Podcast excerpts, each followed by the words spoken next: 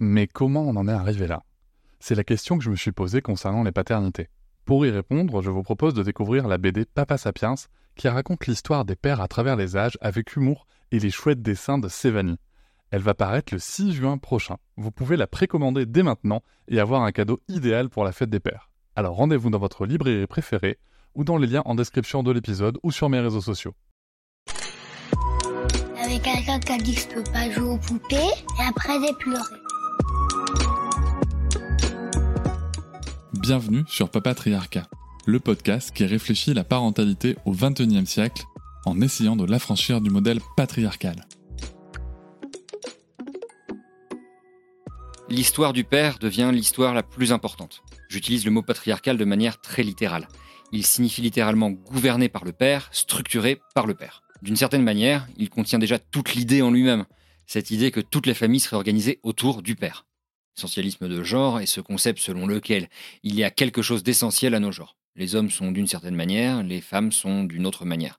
Et que ces choses sont déterminées biologiquement dans le sens de la chose psychologique, comme Oh les hommes sont assertifs, Oh les femmes sont maternelles. Ce qui n'est pas vrai. J'ai ajouté le vestiaire à ce concept, l'essentialisme de genre des vestiaires. Car j'ai réalisé que tant de choses que j'ai apprises sur les femmes, je les ai apprises dans les vestiaires quand j'étais un garçon de 12 ans. Où les garçons disaient Les filles adorent quand tu fais ça. Et ils ne savaient rien.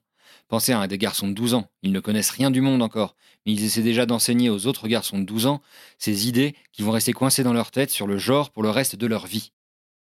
L'inclusivité, le concept, c'est simplement comment nous... Une grande partie, comme vous le soulignez, de l'histoire de l'humanité a été axée sur l'exclusion. On construit une petite tribu et on décide qui en fait partie et qui n'en fait pas partie. Ou même par exemple dans un pays qui compte comme citoyen, qui ne compte pas comme citoyen. Ou encore un groupe religieux de nous aime et Dieu ne les aime pas.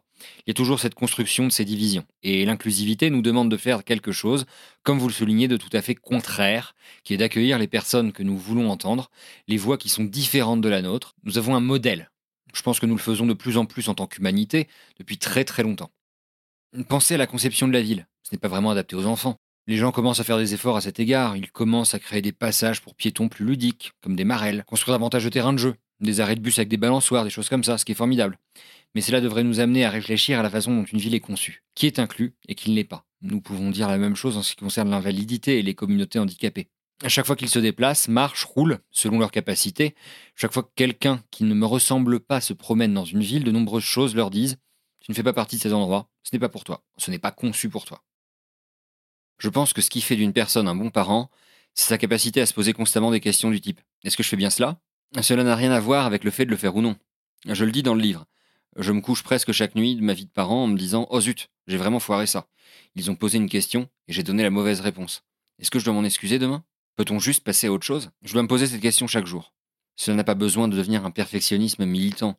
Bien sûr, je ne me blâme pas pour ces erreurs, mais je les reconnais et je réfléchis à la manière de ne pas les reproduire à l'avenir. Quand je faisais la promotion du livre, je plaisantais tout le temps en disant pourquoi y a-t-il tant d'hommes qui ne sont pas assez assertifs pour accepter le féminisme? Je voulais les pousser à adopter le féminisme et leur dire Quoi? Vous n'êtes pas assez fort pour accepter cela? Pour essayer cela? Pour vous battre? Voulez-vous battre contre tout le reste de la planète parce que vous êtes si fort, mais vous ne voulez pas combattre les stéréotypes de genre? Il y a un problème là. Et voilà, j'espère que cet extrait t'a plu. Tu pourras retrouver l'épisode en entier dès demain sur toutes tes plateformes préférées comme Apple Podcast, Podcast Addict, Pocket Cast ou encore Spotify. On peut aussi se retrouver sur les réseaux sociaux, sur Instagram, Facebook, TikTok, mais aussi tu peux t'abonner à ma newsletter, tu trouveras le lien en description.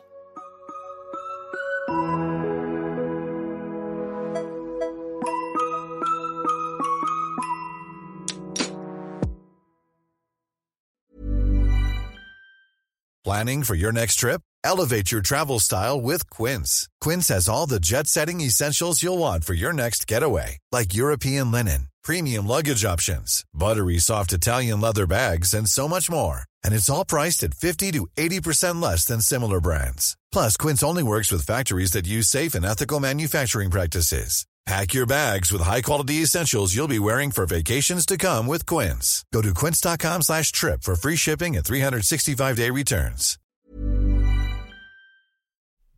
Hop, c'est encore moins. Si tu veux soutenir le podcast, tu peux aussi t'abonner à Papatriarca Plus et découvrir chaque semaine un épisode bonus en plus des 60 déjà disponibles. À découvrir sur tes applis de podcast comme Pocketcast, Castbox ou encore Apple Podcast. À très vite.